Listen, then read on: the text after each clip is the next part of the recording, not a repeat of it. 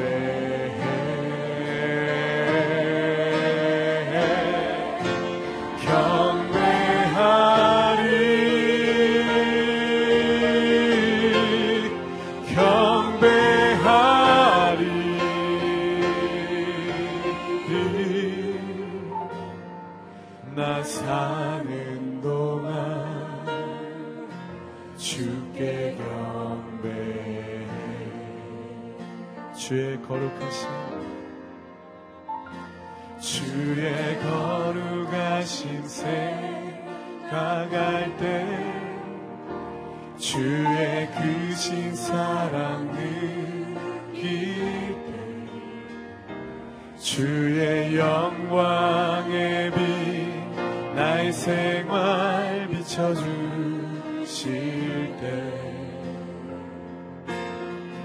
주가 주신 주가 주신 기쁨 맛볼 때에 주의 사랑 속에 나 잠길 때 주의 영광의 빛 나의 생활 비춰주실 때 경배하리 경배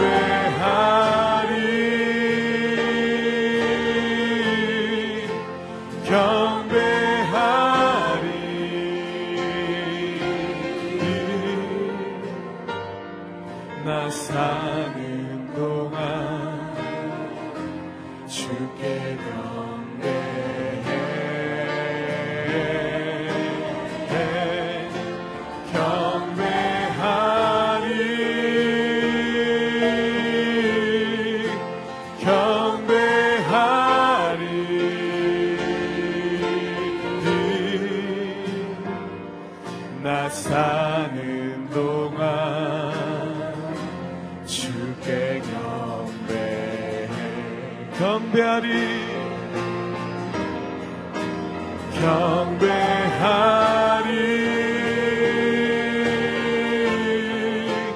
경배하리.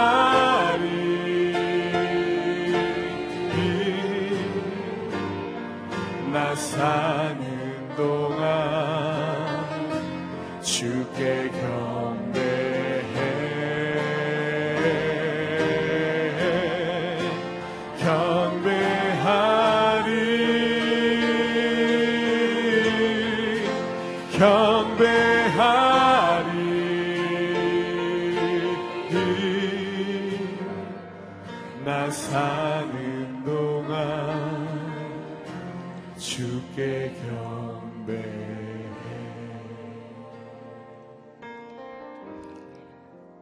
나 사는 동안 주께 경배하기 위하여 이 새벽에 비를 뚫고 주님 앞에 예배하는 자들을 기다리시고 말씀하시고 응답하실 하나님을 찬양합니다. 우리 그 하나님께 먼저 기도했으면 좋겠습니다.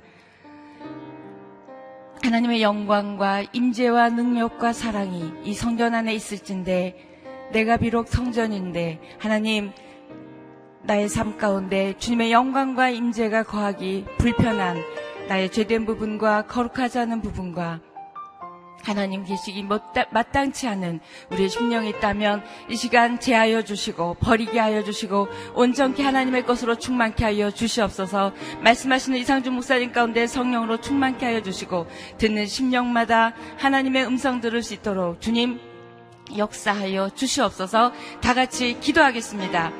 아버지 하나님, 주님께 평생토록 주님을 경외하며 경배하며 섬기기로 우리가 오늘 부른 찬양처럼 그렇게 주님을 찬양하며 예배할 것입니다. 하나님, 그러나 우리의 심령 가운데 하나님의 영광과 하나님의 임재와 능력과 사랑이 거하기 마땅하지 않은 우리의 삶의 영역과 죄된 부분과 하나님의 습성과 하나님 아름답지 않은 부분들이 있다면 제하여 주시고 버리게 하시고 회개케 하여 주셔서 주님의 온전한 심령 될 수 있도록 주님 도와 주시옵소서. 내가 성전이라는 것 잊지 않게 하여 주시고 주님 거시기에 거하시기에 불편하지 않는 우리의 영과 심령과 마음과 생각과 마음 모든 것들이 될 수 있도록 주님 도와 주시옵소서. 거룩한 예배자 되게 하여 주시고 거룩한 하나님의 사람 되게 하여 주시고 무엇보다도 거룩한 하나님의 심령을 지닌 자로 하나님 도와 주시옵소서. 오늘 말씀 전하시는 이상주 목사님 가운데 기름 부어 주시고 하나님 듣는 심령 심령마다 생명의 진리의 말씀으로 충만케 하여 주시옵소서.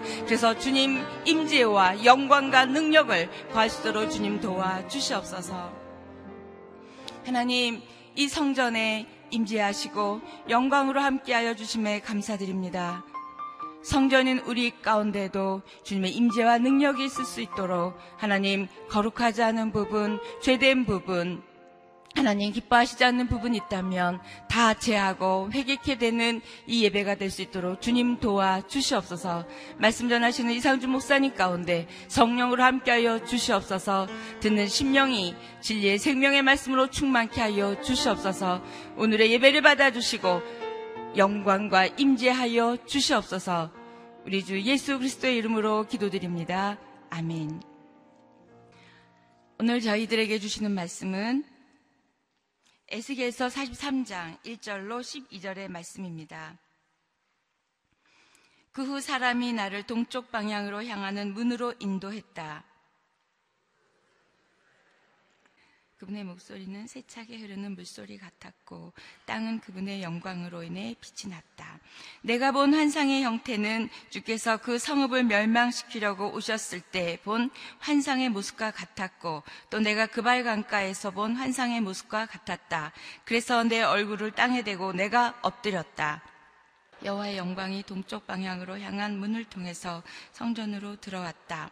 그리고 주의 영이 나를 들어 올려서 안쪽들로 데리고 가셨는데 여호와의 영광이 성전을 가득 채웠다. 성전 쪽에서 누가 내게 말하는 것을 들었다. 한 사람이 내 옆에 서 있었다. 그분이 내게 말했다. 사람아, 이곳은 내 보좌가 있을 곳이며 내 발이 있을 곳이다. 이곳이 바로 이스라엘 자손들 가운데서 내가 영원히 살 곳이다. 이스라엘 족속, 곧 그들과 그들의 왕들이 다시는 그들의 창녀짓으로나 그들의 산당에 있는 그들의 왕들의 시체로 인해 내 거룩한 이름을 더럽히지 않을 것이다.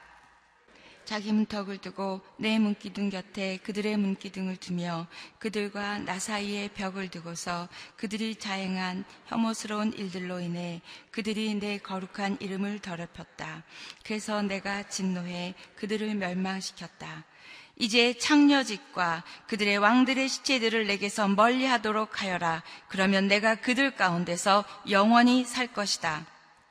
성전의 모습을 이스라엘 족속에게 알려주어서 그들이 그들의 죄악을 부끄러워하게 하고 그들로 하여금 성전의 모양을 측정하게 하여라. 그리고 만약 그들이 행한 모든 일들을 그들이 부끄러워하면 그 성전의 모양과 그 배열과 출입구들과 전체 모습과 모든 법령과 모든 법도와 모든 율법을 그들에게 보여주어라. 그리고 그것을 그들이 보는 데서 기록해 그들이 그의 모든 법도와 그의 모든 법령들을 지키고 그것들을 실행하도록 하여라. 이것이 성전의 법도다. 산 꼭대기 주변의 지역은 지극히 거룩할 것이다. 이것이 성전의 율법이다. 아멘. 이 말씀으로 이상주 목사님 말씀 전해 주시겠습니다. 네, 오늘 하루도 하나님의 은혜가 충만한 삶이 되시기를 주님의 이름으로 축복합니다. 네, 에스겔 43장 하나님의 영광의 회복이 성전 가운데 임하는 환상을 보게 됩니다. 아, 성전을 떠났던 하나님의 영광, 예, 하나님의 영광이라고 표현되어 있는데 예, 하나님의 영광은 하나님의 임재를 의미하는 것이죠. 어, 하나님의 임재는 당연히 하나님 어, 그분께서 이곳에 거하시느냐 아니면 이곳을 떠나시느냐 어, 그 의미를 이야기하는 것입니다. 어, 오늘 본문의 1절과 2절 말씀에 보면 그후그 사람이 나를 동쪽 방향으로 향하는 문으로 인도했다. 그곳에서는 이스라엘 하나님의 영광이 동쪽 방향으로부터 나오고 있었다. 그분의 목소리는 세차게 흐르는 물소리 같았고 땅은 그분의 영광으로 인해 빛이 났다. 어, 말씀 가운데 동쪽 방향으로 향하는 문으로 인도해서 가보니까 이스라엘 하나님의 영광이 그 동쪽 방향으로부터 나오고 있었다. 그러니까 이제 성전의 동쪽으로부터 밖으로 나가는 것이 아니라 그 성전 밖에 있는 동쪽 방향으로부터 하나님의 영광이 나오고 있는 것을 어, 이야기하는 것입니다. 네, 그분의 목소리는 물소리 같았고 땅은 그분의 영광으로 빛이 났다. 에스겔서 11장 22절 23절을 보면 이스라엘 하나님의 영광이 성읍 가운데서 올라와서 동편 산으로 이동하는 그런 장면을 보여줍니다. 그러니까 이스라엘 하나님의 영광이 성전을 떠나던 사건이죠. 아, 하나님께서 하나님의 집을 버리신 사건. 그래서 이스라엘 백성들은 하나님은 하나님의 집을 안 버리실 거라고 생각했어요. 아, 이곳은 영원한 하나님의 거처이기 때문에 그 하나님이 영원히 계시는 한 아, 이곳은 무너질 수 없다. 아, 절대로 적들에게 빼앗길 수 없다. 이렇게 생각을 했었던 것이죠. 아, 그런데 그 성전이 폐허가 되고 성전이 불로 타서 이제 무너지게 됩니다. 그들의 세계관, 그들의 신앙관으로는 상상할 수 없는 일이 벌어진 것이죠. 그럼 어떻게 그렇게 되었는가? 그것은 하나님께서 그 성전을 떠나셨기 때문이죠. 저는 다르게 표현을 한다면 하나님의 가출이다. 하나님이 집을 버리고 떠나신 거예요. 하나님이 그곳을 떠나셨기 때문에 더 이상 그 성전은 의미가 없는 것이죠. 아, 여러분 우리의 인생도 마찬가지입니다. 우리 인생 가운데 하나님의 임재가 떠나면 아무 의미가 없습니다. 좋은 옷을 입고 맛있는 것을 먹고 좋은 집에 살고 아무 의미가 없습니다. 좋은 직장을 갖고 아, 높은 지위를 얻고 아무 의미가 없습니다. 그냥 이 땅에서 잠시 누리다가 영원한 형벌 가운데 들어간다면 우리의 인생은 아무 의미가 없습니다. 아, 좋은 집을 마련을 해놓고 그 집에 사람이 주인이 입주하지 않고 계속 텅 빈 집으로 예, 빈 집으로 놔둔다면 어떻겠습니까? 그런 걸 이제 폐가라고 그러죠. 폐가, 흉가, 폐가는 흉가로 가게 돼 있죠. 결국에 주인이 없는 집은 존재 의미가 없는 것이죠. 집은 사람이 거주하도록 만든 것이기 때문이죠. 하나님의 집에 하나님이 거하시지 않는다면 하나님의 집은 의미가 없는 것입니다. 여러분 우리가 성전이라는 것은 우리 안에 하나님의 임재가 있어야 되는 줄로 믿습니다. 아, 예루살렘 성전에서 하나님의 영광이 떠났어요. 아, 이스라엘 백성들에게는 너무나 충격적인 사건이었고 아, 하나님께서 처음에 성전을 짓겠다고 할 때 내가 천지를 지은 자인데 창조주이신데 내가 이 사람이 지은 어떤 곳에 머물러 있다고 생각하지 마라. 그러니까 하나님이 예루살렘 성전에 머무셨던 것은 아, 그 성전을 지은 사람들을 하나님께서 블레싱, 복 주시고자 하는 마음, 그리고 그곳에서 사람들을 만나시는 것을 기뻐하시기 때문이죠. 아, 사실 하나님은 만물 가운데 충만하신 분이신 줄로 믿습니다. 예, 만유의 창조주가 되시는 분이시기 때문이죠. 자, 그 떠났던 하나님의 영광이 다시 돌아오게 됩니다. 어, 출애굽기 40장에 모세가 성막을 완성하고 그 성막에 하나님 앞에 예배할 때 구름이 가득하고 그 가운데 하나님의 영광이 충만했던 것처럼 또 열왕기상 8장에 어, 제사장이 그 하나님의 성전에 충만한 그 영광을 영광 가운데 제사장이 능히 업무를 보기 어려울 정도로 어, 빽빽한 구름 가운데 하나님의 임재 가운데 거했던 것처럼 오늘 하나님의 영광이 그렇게 충만하게 나타납니다. 아, 그분의 목소리는 많은 물소리와 같았다. 하나님에 대한 표현인데 계시록에 어, 요한이 만났던 어, 천상의 그리스도에 대한 그 환상에서도 예수 그리스도는 불꽃 같은 눈동자와 많은 물소리와 같은 목소리를 가지고 있다. 어, 동일한 표현이 나옵니다. 땅은 그분의 영광으로 인해 빛이 났다. 그분의 영광으로 인해서 땅이 빛이 났다.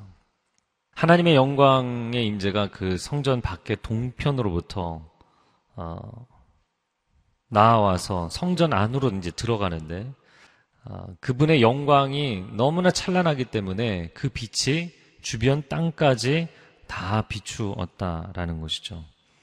어, 하나님의 임재가 하늘에만 있는 것이 아니라 하나님의 임재가 성소에만 있는 것이 아니라 그 영광이 가득하여서 세상을 비추는 이제 에스겔 47장에서는 물이 땅끝까지 흘러가는 네, 것으로 표현이 되는 것이죠. 요한복음 17장 1절 말씀이 생각나는데요. 어, 예수 그리스도께서 이 땅을 떠나시면서 마지막으로 하나님 앞에 올려드렸던 대제사장적 기도문 이게 요한복음 17장입니다. 그 첫 번째 절이 굉장히 인상적입니다. 예수님 뭐라고 말씀하시냐면 아버지여 아들을 영화롭게 하사 아버지를 영화롭게 하옵소서. 할렐루야. 그러니까 하나님을 내가 영화롭게 합니다. 하나님 내게 맡겨주신 그 십자가, 이 사명을 감당함으로 하나님의 뜻을 이루고 하나님을 영화롭게 하는 길을 갑니다. 그런데 하나님을 영화롭게 한다는 것은 곧 그 영광이 내게도 비춰지는 것이죠. 그래서 나를 영화롭게 하사 아버지를 영화롭게 하옵소서. 할렐루야. 여러분, 우리가 신앙생활을 하고 하나님 앞에 기도하면서 하나님, 내가 서 있는 이 땅이 하나님의 영광으로 빛나기 원합니다. 그것이 정말 땅이 중요하기 때문인지 아니면 하나님을 영화롭게 하기 위함인지 어, 이것은 표현에 따라서 두 가지를 다 표현하는 건 물론 필요하죠. 나의 영광과 하나님의 영광.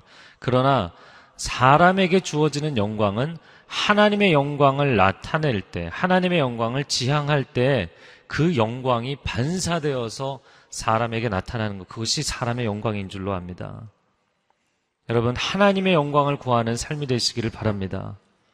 그분이 내 삶을 통해서 빛나심으로 내 삶 가운데 기쁨이 넘치고 그분의 영광이 나타나는 역사가 있기를 축복합니다. 그래서 우리가 하나님의 영광의 임재를 구하는 것이 다른 것을 내가 목적으로 삼거나 이유로 삼지 않아도 하나님의 영광만 구하여도 그 영광이 내 인생 가운데 임하는 삶이 되기를 주님의 이름으로 축복합니다. 이사야 60장에 이렇게 말씀하죠. 일어나 빛을 비추어라. 내 빛이 밝아지기 시작했다.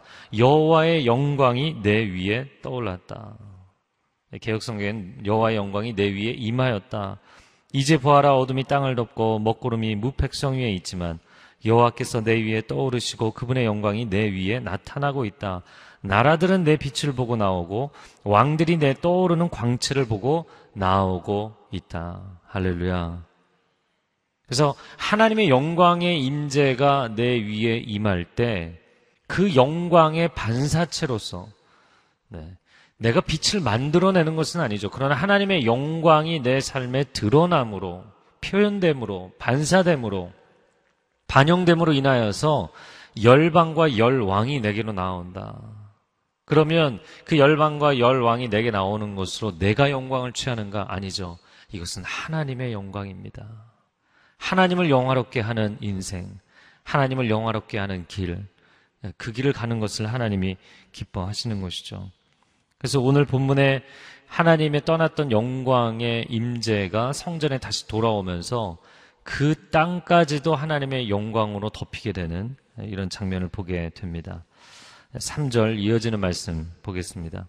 내가 본 환상의 형태는 주께서 그 성읍을 멸망시키려고 오셨을 때 본 환상의 모습과 같았고 또 내가 그발강가에서 본 환상의 모습과 같았다. 그래서 내 얼굴을 땅에 대고 내가 엎드렸다. 환상 가운데 그에게 전에 보여주셨던 에스겔서 앞부분에 그 성전을 떠나실 때 그 모습, 그리고 그발강가에서 그에게 임재하셨을 때 그 모습과 동일한 모습이다. 아, 바로 그 하나님의 임재였다라는 것이죠. 그가 두려운 가운데 얼굴을 땅에 대고 엎드립니다. 요한도 그 거룩한 환상 가운데 땅에 엎드리게 되죠. 4절에 그러자 여호와의 영광이 동쪽 방향으로 향한 문을 통해서 성전으로 들어왔다. 동쪽 방향에서 올라온 그 하나님의 영광이 이제 성전 안으로 들어갔다. 5절에 그리고 주의 영이 나를 들어올려 안쪽들로 데리고 가셨는데 어, 바깥쪽 동서남북으로 어, 문이 있었고 그 문으로 들어와서 바깥 뜰이 있고 그리고 다시 동쪽으로 열려 있는 그 바깥들로 열려 있는 문을 들어오면 안뜰까지 들어오게 되죠. 안뜰에 들어오면 성소 지 성소가 있는 것이죠. 바로 그 안에까지 성령께서 하나님의 영이 선지자 에스겔을 이끌고 오셔서 들어와 보니까 여호와의 성전이 바로 그 앞에 성소와 지성소가 있잖아요. 그 성전이 여호와의 영광으로 충만하였다라는 것이죠. 6절에 보면 한 사람이 내 옆에 서 있었다. 천사가 곁에서 주님의 음성을 대언합니다. 7절 아, 말씀 같이 읽겠습니다. 7절 시작. 그분이 내게 말했다. 이곳이 바로 이스라엘 자손들 가운데서 내가 영원히 살 곳이다. 이스라엘 족속 곧 그들과 그들의 왕들이 다시는 그들의 창녀짓으로나 그들의 산당에 있는 그들의 왕들의 시체로 인해 내 거룩한 이름을 더럽히지 않을 것이다. 이곳은 내 보좌가 있을 곳이고 내 발이 있을 곳이다. 사실은 같은 표현이죠. 하나님께서 만왕의 왕으로 좌정하시는 곳, 보좌가 있는 곳이다. 보좌를 표현할 때 발등상이라고도 또, 또 다른 용어를 사용을 하는데 사실 보좌의 한 일부분임에도 불구하고 왜 발등상을 표현할까? 발등상 아래에 두신다. 여러분, 그 백성과 그 신하들, 신민은 왕 앞에 엎드릴 때 가장 먼저 보이는 곳이 발등상이죠. 발등상. 물론 하나님께서는 그 보좌로 우리를 부르셔서 그분의 품에 품으시고 아, 하나님의 영광의 자리까지 인도하시는 분이십니다. 네, 오늘 본문에 보좌가 있을 것이고 발등상이 있을 것이다. 발이 있을 것이다. 이렇게 표현을 합니다. 아, 하나님께서 그곳에서 영원히 거처하시겠다. 내가 영원히 살 곳이다. 네, 하나님이 그곳에 사시는 이유는 사실 그 앞부분의 표현 때문이죠. 이스라엘 자손들 가운데서. 할렐루야. 하나님이 그냥 하나님의 집이 필요해서가 아니잖아요. 이스라엘 백성 가운데 거하시겠다라고 말씀하시는 것이죠. 어, 하나님께서 펼치시는 이 새로운 세상에 대한 예, 새로운 시대에 대한 환상입니다. 그런데 한 가지를 추가로 말씀하시는데 이스라엘 족속 곧 그들과 그들의 왕들이 다시는 그들의 창녀짓으로나 산당에 있는 그들의 왕들의 시체로 인해 내 거룩한 이름을 더럽히지 않을 것이다. 어, 영적인 음란 이것은 우상 숭배를 가리키는 것이죠. 우상 숭배는 혼인 관계에 있는 자가 어, 그 관계에 충실하지 않고 외도를 하는 것과 같은 것이다. 이런 개념이에요. 여러분, 우리가 예배하고 우리가 높여드릴 분은 오직 하나님 한 분이신 줄로 믿습니다. 근데 그 관계를 벗어나면 그러면 그것은 영적인 음란에 빠지는 것이다. 라고 말씀하시는 것이죠. 또 한 가지를 들었는데 산당에 있는 왕들의 시체로 인해 그래서 이것이 어떤 의미인가 아, 라고 학자들이 추정을 하는데 그 왕들의 시체를 두고 어, 그들이 일종의 제사를 지내고 기원을 하고 이런 예식들을 했던 것으로 보입니다. 이건 사실 이방인들이 하는 것이잖아요. 특별히 그들이 나온 그 이집트가 왕들의 시체를 너무나 귀하게 여겼죠. 이 조상신을 숭배하는 것, 어, 이 동양적인 그 유교나 샤머니즘의 경우에도 조상신을 숭배하는 것 굉장히 강렬 한 종교적인 전통 중의 하나죠. 아, 그런데 성경에서 이야기합니다. 아, 그것을 하나님이 허용 하지 않으신다는 거예요. 하나님께서 10계명 제1계명에 나 외에는 다른 신을 내게 있게 말지니라. 하나님께서 가장 기뻐하시지 아니하는 것. 아, 하나님을 여러 신들 중에 하나로 취급하는 것. 하나님이 용납하실 수 없는. 하나님은 만물을 창조하시고 만물을 구원하시고 만물을 완성하시는 분이십니다. 그러니까 하나님을 하나님으로 인정하는 것, 그렇잖아요. 서로가 처음에 만났을 때 통성명하고 또 뭐 비즈니스 미팅이면 명함을 교환하고 상대방을 있는 그대로 인정하지 않으면서 그 다음 관계가 진척이 될 수 없잖아요. 하나님을 하나님으로 인정하는 것. 이건 예배의 시작입니다. 이것은 피조물로서 우리의 존재, 우리의 삶의 시작입니다. 그래서 그러한 일로 인해 하나님의 거룩한 이름을 더럽히지 않아야 한다. 아, 과연 사람이 뭐 이런 일을 하겠는가? 근데 이스라엘도 이런 일에 빠졌잖아요. 오늘날 아, 현대 교회도 크리스찬들도 무수히 많은 숫자가 이 일에 빠지는 것입니다. 가난한 사람들도 가난한 거주민들도 그랬고 우리가 요즘 보고 있는 그 그리스 로마 시대의 도시들도 마찬가지인 거고요. 여러분 다 신전에 가서 비는 것은 딱 두 가지입니다. 풍요와 쾌락입니다. 풍요와 쾌락. 아, 내가 하는 사업이 성공하고 물질이 쌓이고 자녀들이 성공하고 이 세상적인 성공과 번영과 축복, 부요함을 누리는 것. 그래서 가난의 아, 가장 주된 신이 바알과 아세라잖아요. 바알은 풍요의 신이고 아세라는 여신 어, 쾌락의 여신이죠. 뭐 다산을 의미하기도 하지만 그 신전 창기들이 생긴 이유는 다 통치자들이 자신들의 통치를 아, 사람들에게 만족을 주면서 끌고 가기 위해서 하는 것이기도 했지만 영적인 백그라운드를 가지고 이야기한다면 인간이 결국에 추구하는 것, 그 땅에서 추구하는 것은 풍요와 쾌락입니다. 열심히 일하고 또 자기가 번 돈을 가지고 마음껏 즐기고 사람이 원하는 육체로서 원하는 두 가지인 것이죠. 근데 헬라의 신들도 마찬가지였어요. 똑같은 것입니다. 그래서 뭐 가나안 땅에 있는 그 우상 숭배는 굉장히 저열해 보이고 그리스 로마 신화에 나오는 신들은 굉장히 그 문화적으로 멋있어 보이고 이거는 다 사실 잘못된 개념이죠. 조금 고급한 버전의 아, 우상숭배일 뿐이지 전부 우상숭배입니다. 오늘날 현대인들이 빠져 있는 것이 무엇인가? 아, 풍요와 쾌락이죠. 이게 다 샤머니즘의 특징입니다. 이 샤머니즘의 특징은 뭐냐면 땅이 중요하고 인간이 중요하고 순간이 중요한 거예요. 영원이 중요하지 않아요. 순간이 중요한 거예요. 순간의 쾌락과 이 땅에서 누리는 축복 이게 중요한 거예요. 신마저도 인간이 조종하려고 하는 어, 그래서 제가 사실 설교 시간에도 몇 차례 이야기했는데 어, 교회에 뭐 예배가 없거나 교회 성경 공부 모임이 없거나 교회 기도 모임이 없으면 모르겠지만 교회 그런 모임들이 많이 있잖아요. 우리 유영수 목사님도 구약 그 또 신약 통독 강의하시고 좋은 수업들이 이렇게 많고 모임들이 많이 있는데 산당에 가지 마십시오. 이스라엘이 산당을 세우면서 그들이 영적으로 부패한 것입니다. 산당의 특징은 무엇이냐면 저 예루살렘 성전까지 가는 게 너무나 번거로운 거예요. 너무 힘든 거예요. 그럼에도 불구하고 하나님은 성전 중심의 신앙생활을 하라고 하셨어요.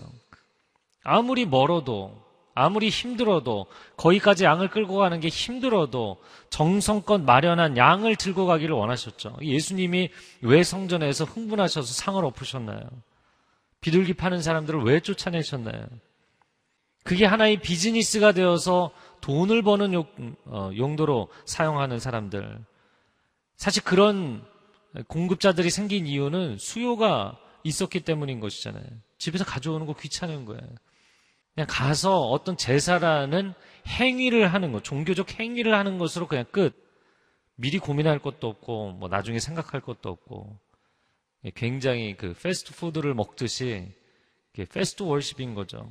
아주 쉽게 형식만 지나고 축복만 받으면 전부다라고 생각하는 것. 이게 샤머니즘의 특징입니다. 아, 그런데 산당으로 가시는 분들이 너무 많아요. 산당으로 가지 마십시오. 누가 예언 기도한다.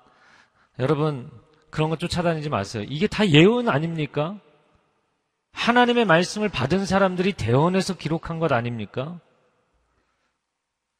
그래서 심각한 것은 말씀에 자기의 인생과 신앙을 기초하기보다 어디 가서 기도하는 사람이 어, 예언해 준 내용을 성경의 말씀보다 더 신봉하는 거예요. 어, 제가 그런 분들을 상담하면서 굉장히 심각한 위기를 느낍니다. 교회가 영적으로 무너져 있는 것도 위기지만 성전을 떠나서 산당으로 가는 것도 너무나 큰 위기입니다. 여러분, 어디 가서 기도하자, 어디 가서 예배하자. 가지 마세요. 따라가지 마세요. 그리고 그분도 가지 말라고 얘기하세요. 이단 사이비가 너무나 득세해서도 문제이고요. 그 산당이 너무나 많아요, 이 시대에. 여러분, 이 시대는 성령이 임재하시는 시대인 줄로 믿습니다. 이 시대는 성령의 감동하심으로 하나님의 말씀을 깨달을 수 있는 시대인 줄로 믿습니다. 그런데 왜 산당에 가십니까? 여러분이 영적 청력이 없습니까? 여러분이 하나님의 음성을 들으실 수 없습니까? 왜 산당에 가십니까? 산당에 가지 마세요. 네. 산당에 갔다 오신 분 제가 상담하느라 너무 지쳐가고 흥분을 했어요. 절대로 가지 마세요. 제가 그분한테도 얘기했지만 이거는 영적인 중독입니다. 중독이에요. 중독 현상이에요. 한번 거기에 피폭되고 나면 빠져나오기 어려워요. 평생에. 하나님이 기뻐하지 않으세요. 그래서 오늘 본문에 창녀짓을 하지 말고 산당에 있는 조상신들 섬기지 말라는 거예요. 여러분 여호와의 영광이 성전에 임하고 그 성전에서 하나님의 임재를 체험하는 것을 사모하십시오. 여러분이 가정을 세웠어요. 근데 그 가정에서 기쁨을 누리지 못해요. 그러면 어디 길거리에서 만난 다른 남자를, 다른 여자를 통해서 기쁨을 누리겠습니까? 산당에 가지 마세요. 여러분의 교회에서, 여러분의 교회에서 드리는 주일 예배, 여러분의 교회에서 드리는 주중 예배, 여러분의 교회에서 드리는 수요 예배, 새벽 예배, 여러분의 순에서 드리는 순 예배, 거기에 하나님의 임재가 없다면 가슴을 치며 눈물로 기도하세요. 그 예배를 회복하기 위해서 기도하세요. 다른 데 가지 마세요. 남편과의 관계, 자녀와의 관계, 부모님과의 관계가 어렵다면 당연히 눈물로 그 관계를 회복해야 될 줄로 믿습니다. 다른 데서 얻어도 기쁨만 얻으면 나는 족하다. 라고 생각하는 건 굉장히 잘못된 것이에요. 자, 8절 말씀. 내 문턱 곁에 자기 문턱을 두고 내 문기둥 곁에 그들의 문기둥을 두며 그들과 나 사이에 벽을 두고서 그들이 자행한 혐오스러운 일들로 인해 그들이 내 거룩한 이름을 더럽혔다. 그래서 내가 진노해 그들을 멸망시켰다. 그러니까 하나님의 성전 바로 옆에 우상의 어, 단을 우상의 신전을 두는 것이죠. 그 바로 옆에다가 어, 그러니까 하나님이 불꽃 같은 눈동자로 두 눈을 부릅뜨고 보고 계신데도 사실 그 왕정 시대 말기에는 성전 안에도 뭐 성전 뜰에도 어, 성전 밖에도 그냥 우상으로 가득 채웠었던 시절이 있었죠. 자, 구절 말씀에 구절을 같이 읽어보겠습니다. 시작. 이제 창녀집과 그들의 왕들의 시체들을 내게서 멀리 하도록 하여라. 그러면 내가 그들 가운데서 영원히 살 것이다. 멀리 하도록 하여라. 우상숭배, 주상신을 숭배하는 것, 내가 이 땅에서 세속적으로, 현세주의적으로 복받으려고 하나님을 섬기든, 뭐 조상신을 섬기든, 누구를 섬기든 나만 복 받으면 된다. 이런 거 하지 마라. 멀리 하도록 하라. 요한복음 8장에 가늠하다 현장에서 잡힌 여인, 아, 그 여인을 구해내시고서 이제 가서 다시는 죄를 범하지 않도록 하라. 가서 다시는 죄를 범하지 않도록 하라. 호세아서에 음란한 고멜 자식을 셋 낳고도 집을 떠나서 자기 애인들을 쫓아다니는 거 하나님께서 너 다시 결혼 집창, 지창금을 가지고 가서 그 여인을 아내로 맞이해라. 이 아내로 맞이한다는 건 신부로 맞이한다는 것이죠. 여러분 어떻게 이런 여자를 다시 신부로 맞이하겠습니까? 근데 호세아 3장 3절에 이렇게 말하게 하십니다. 그리고 나서 내가 그녀에게 말했다. 너는 나와 함께 오랫동안 살아야 한다. 너는 창녀짓을 하거나 다른 남자와 관계해도 안 된다. 내가 너와 함께 할 것이다. 나도 당신에게 최선을 다하겠습니다. 나도 이 집에 머물겠습니다. 나도 이 집 떠나지 않겠습니다. 당신도 떠나지 마시오. 아니, 뭐, 호세아 입장에서야 여러분 화를 내야 될 입장인데 호세아가 아, 나도 충실하게 가정에 임할 테니까 당신도 가정에 충실하게 임해달라. 여러분, 이 표현이 그 예수님, 아, 하나님의 심정을 보여주는 표현이죠. 그래서 하나님께서 호세아에게 너 내 심정 알겠냐? 너가 당해보니까 내 심정을 알겠냐? 그래서 하나님이 어찌 보면 호세아를 통해서 위로를 얻으신 거예요. 저는 이 구절 말씀을 계속 보면서 다시는 그 우상 숭배 하지 말고 그러한 일들로부터 멀리 하여라. 이 하나님의 명령으로 들리는 게 아니라 하나님의 간절한 요청으로 들립니다. 요한복음 21장에 시몬 베드로에게 찾아오셔서 부활하신 주님 만나고도 떠난 베드로 찾아오셔서 그래도 너나 사랑하지 않니? 이거는 글쎄요. 갑을 관계가 바뀐 거잖아요. 사실은 예수님께서 너희 녀석 이러면 안 되지라고 꾸짖으셔야 되는데 마치 예수님께서 을의 관계인 것처럼 사랑에 대해서 그래도 난 아직도 너를 사랑하는데 너 돌아오면 안 되겠니? 그 얘기를 하고 계시는 거잖아요.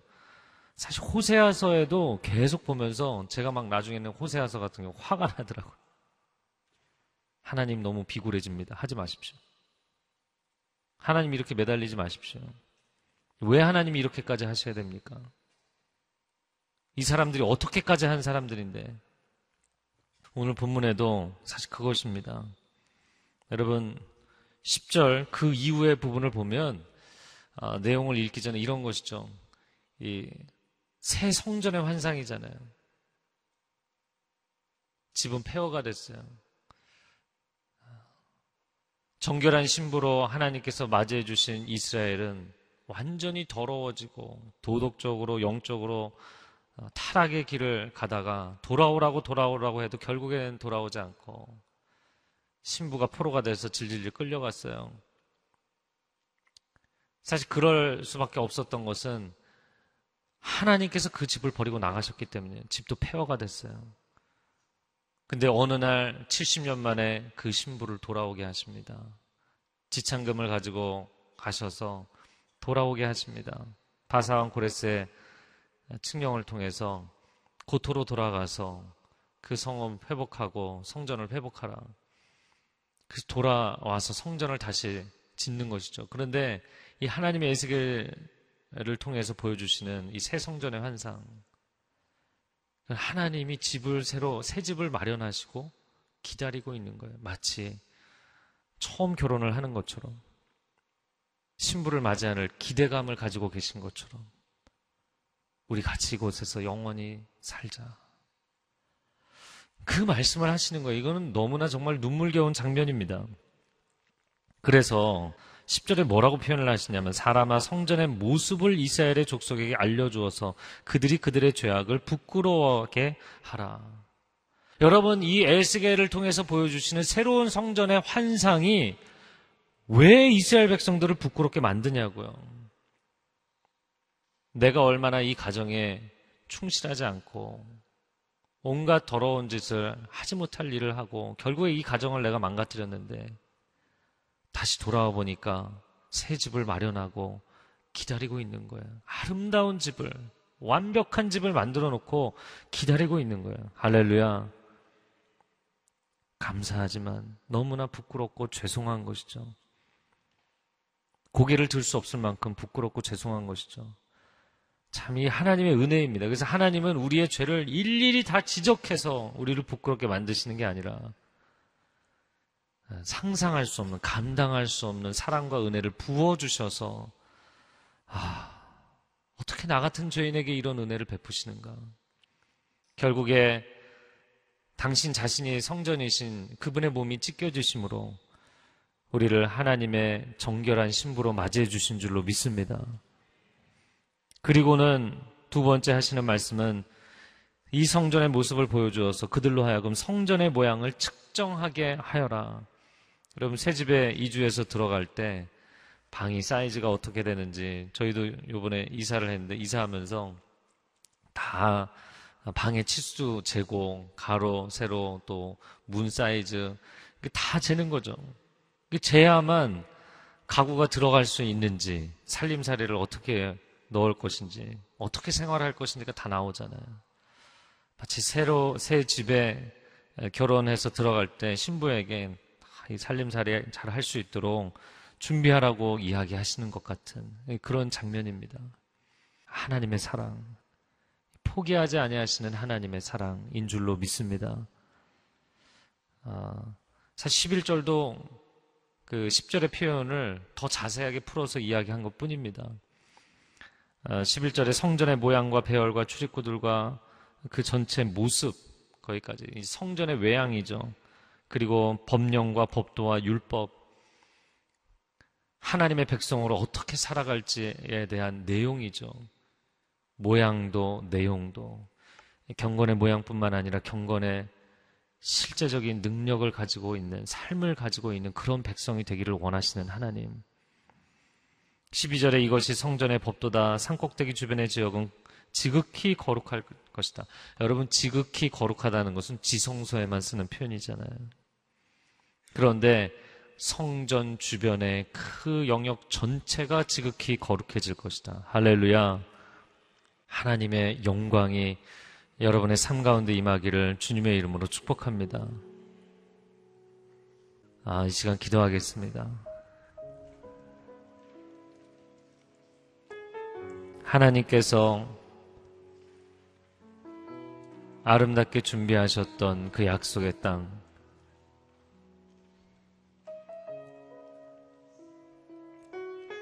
광야에서 방황하는, 유리 방황하는 적은 아람 족속을 한 가정을 부르셔서 하나님의 신부 삼으시고 광야를 지나 요단강을 통하여 그들을 정결케 하시고 할례를 통해 그들을 정결케 하시고 신부로 받아주신 그 하나님께서 그들과 함께 기쁨으로 거하기 원하셨지만 가정을 무너뜨리고 포로로 끌려갔던 그 이스라엘을 하나님 다시 부르십니다. 내가 새 집을 마련할 터이니 나와 함께 이곳에서 영원히 거하자. 땅의 축복과 땅의 쾌락을 추구하며 살지 말고 성전을 사모하며 살라고 주님 말씀하십니다. 오 하나님 한국교회가 주님 앞에 이 순전한 신부의 모습을 회복하게 하여 주시옵소서. 예배가 회복되게 하여 주시옵소서. 말씀이 회복되게 하여 주시옵소서. 경건과 거룩의 능력이 회복되게 하여 주시옵소서. 함께 통성으로 기도하겠습니다. 오 사랑하는 주님, 오늘 이 귀한 한상을 통하여서 하나님 우리를 얼마나 사랑하시는지 끝까지 포기하지 아니하시는 하나님. 끝까지 우리를 위해서 아름다운 초소를 예비하시는 하나님, 약속의 땅에 부르신 분도 하나님이시오. 그 지성소 거룩한 임재 가운데 부르신 분도 하나님이십니다. 새 성전을 마련하시고 준비하셔서 그들에게 거룩한 환상을 보여주시고 이 환상을 이 꿈을 내가 너에게 주노니 우리 다시 한번 영원토록 아름다운 삶을 함께 누리자고 번면하시고 초청하시는 하나님을 찬양합니다. 하나님 그 거룩한 하나님의 인재를 사모하는 한국교회 되게 하여 주시옵소서. 하나님 산당으로 가지 않게 하여 주시고 하나님 예배가 회복되게 하여 주시옵소서. 가정이 회복되게 하여 주시옵소서. 교회가 회복되게 하여 주시옵소서. 강단이 회복되게 하여 주시옵소서. 거룩한 하나님의 나라가 회복되게 하여 주시옵소서. 하나님 신앙생활이 하나님 우리의 축복을 위한 땅의 축복을 위한 샤머니즘으로 전락하지 않게 하여 주옵소서. 하나님을 하나님으로 인정하며 하나님을 높여드리며 하나님의 주권 앞에 엎드리는 신앙이 되게 하여 주옵소서. 하나님 성전이 회복되게 하시고 거룩이 회복되게 하여 주시고 순결이 회복되게 하여 주시고 말씀에 순종하여서 말씀대로 살아가는 삶이 회복되게 하여 주시옵소서. 하나님이 이 시대에 거룩한 세대가 일어나도록 우리 다음 세대를 붙잡아 주시옵소서. 주님 인도하여 주옵소서. 주님, 그 놀라운 거룩의 임재를 통하여서 그 영광으로 인하여서 땅이 지극히 거룩해질 것이라고 말씀하십니다. 하나님, 우리가 땅의 축복을 누릴 수도 있습니다. 그러나 축복을 누리고 쾌락을 즐긴다고 해서 내 삶이 빛이 나거나 거룩해지지 않습니다. 구별되지 않습니다. 오히려 무너지고 망가질 뿐입니다. 하나님, 예배를 회복하는 삶이 되게 하여 주시옵소서. 하나님 한 분을 높여드리는 삶이 되게 하여 주옵소서. 아버지여, 나를 영화롭게 하사 아버지를 영화롭게 하옵소서. 예수 그리스도께서 아버지의 뜻을 이루어드리고 아버지를 영화롭게 하기를 원하셔서 그 길을 가셨던 것처럼 그것이 곧 나의 영광이라고 고백하셨던 것처럼 우리가 이 땅에서 아버지의 영광을 구하는 삶이 되게 하여 주옵소서. 목회자들이 하나님의 영광을 구하는 목회를 하게 하여 주옵소서. 한국교회가 하나님의 영광을 구하는 교회들이 되게 하여 주시옵소서. 하나님 땅 끝에 있는 선교사님들도 하나님의 영광만을 위해서 사역하게 하여 주옵소서. 우리 사역과 섬김과 예배와 삶의 동기와 목적이 변질되지 않게 하여 주옵소서.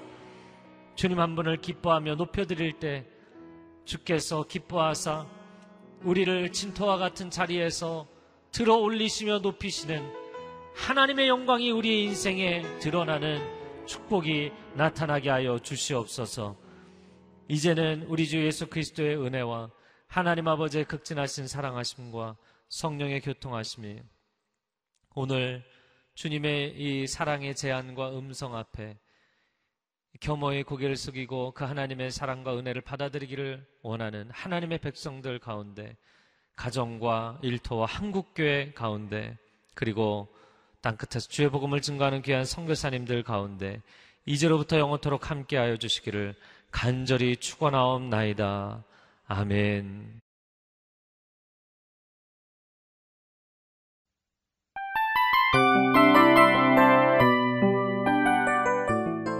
이 프로그램은 청취자 여러분의 소중한 후원으로 제작됩니다.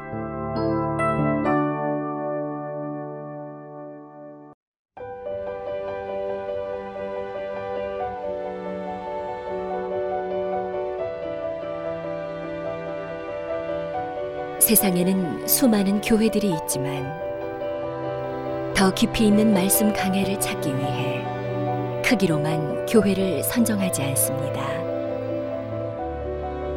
보다 좋은 영적 콘텐츠를 더 많이 나누기 위해 방송비를 받지 않습니다. 1년 365일 복음만 전하고 싶어서 우리는 광고를 하지 않습니다. 온누리의 복음을 땅끝까지 CGN TV와 함께 땅끝 성교사가 되주세요